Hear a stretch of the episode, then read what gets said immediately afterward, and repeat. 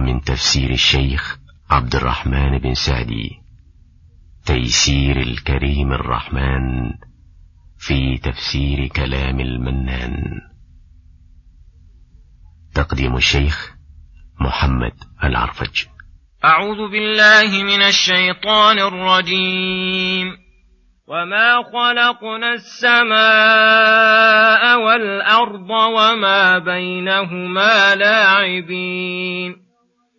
لو أردنا أن نتخذ لهوا لاتخذناه من لدنا إن كنا فاعلين.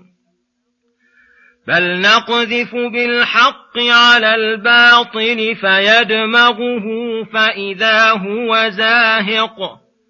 ولكم الويل مما تصفون وله من في السماوات والأرض ومن عنده لا يستكبرون عن عبادته ولا يستحسرون يسبحون الليل والنهار لا يفترون أم اتخذوا آلهة من الأرض هم ينشرون لو كان فيهما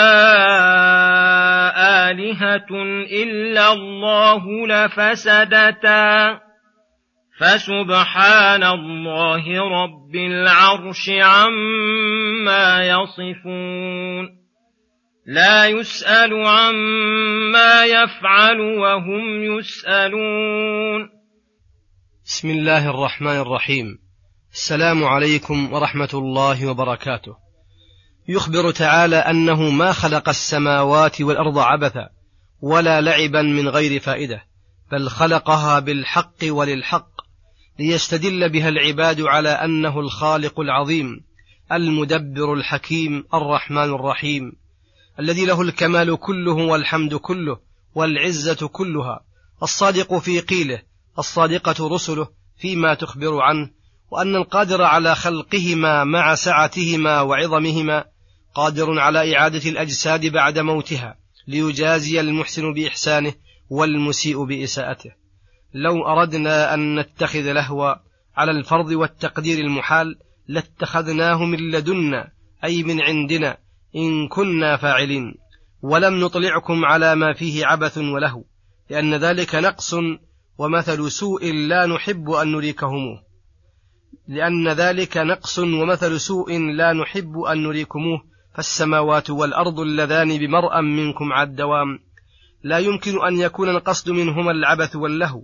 كل هذا تنزل مع العقول الصغيرة وإقناعها بجميع الوجوه المقنعة. فسبحان الحليم الرحيم الحكيم في تنزيله الأشياء منازلها. ثم يقول سبحانه بل نقذف بالحق على الباطل فيدمغه فإذا هو زاهق ولكم الويل مما تصفون. يخبر تعالى أنه تكفل بإحقاق الحق وإبطال الباطل. وإن كان باطل قبل وإن كان باطل قيل قيل وجودل به فإن الله ينزل من الحق والعلم والبيان ما يدمغه فيضمحل. ويتبين لكل أحد بطلانه فإذا هو زاهق أي مضمحل أي مضمحل فاني وهذا عام في جميع المسائل الدينية لا يريد مبطل شبهة عقلية ولا نقلية في إحقاق باطل أو رد حق إلا وفي أدلة الله من القواطع العقلية والنقلية ما يذهب ذلك القول الباطل ويقمعه فإذا هو متبين بطلانه لكل أحد. وهذا يتبين باستقراء المسائل مسألة مسألة فإنك تجدها كذلك. ثم قال ولكم أيها الواصفون الله بما لا يليق به من اتخاذ الولد والصاحبة ومن الأنداد والشركاء حظكم من ذلك ونصيبكم الذي تدركون به الويل والندامة والخسران. ليس لكم مما قلتم فائدة ولا يرجع عليكم بعائدة تؤملونها وتعملون لأجلها وتسعون في الوصول إليها إلا عكس مقصودكم وهو الخيبة والحرمان. ثم أخبر أنه له ملك السماوات والأرض وما بينهما. فالكل عبيده ومماليكه فليس لأحد منهم ملك ولا قسط من الملك ولا معاونة عليه ولا يشفع إلا بإذن الله.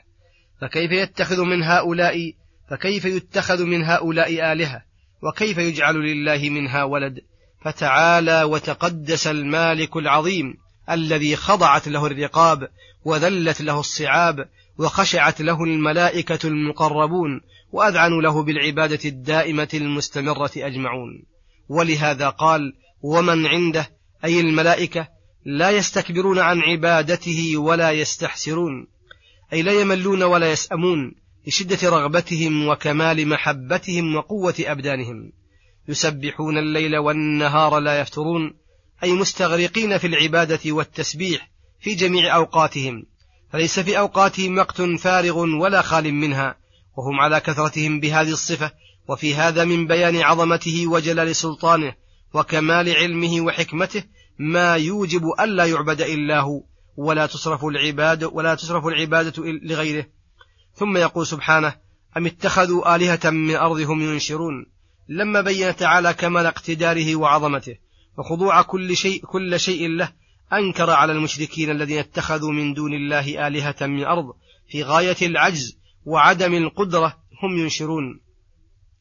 استفهام بمعنى النفي أي لا يقدرون على نشرهم وحشرهم يفسرها قوله تعالى واتخذوا من دونه آلهة لا يخلقون شيئا وهم يخلقون ولا يملكون لأنفسهم نفعا ولا ضرا ولا موتا ولا حياة ولا نشورا. واتخذوا من دون الله آلهة لعلهم ينصرون. لا يستطيعون نصرهم وهم لهم جند محضرون. فالمشرك يعبد المخلوق الذي لا ينفع ولا يضر ويدع الإخلاص لله الذي له الكمال كله وبيده الأمر والنفع والضر. وهذا من عدم توفيقه وسوء حظه وتوفر جهله وشدة ظلمه فإنه لا يصلح الوجود. إلا على إله واحد كما أنه لم يوجد إلا برب واحد. ولهذا قال لو كان فيهما أي في السماوات والأرض آلهة إلا الله لفسدتا في ذاتهما وفسد من فيهما من المخلوقات.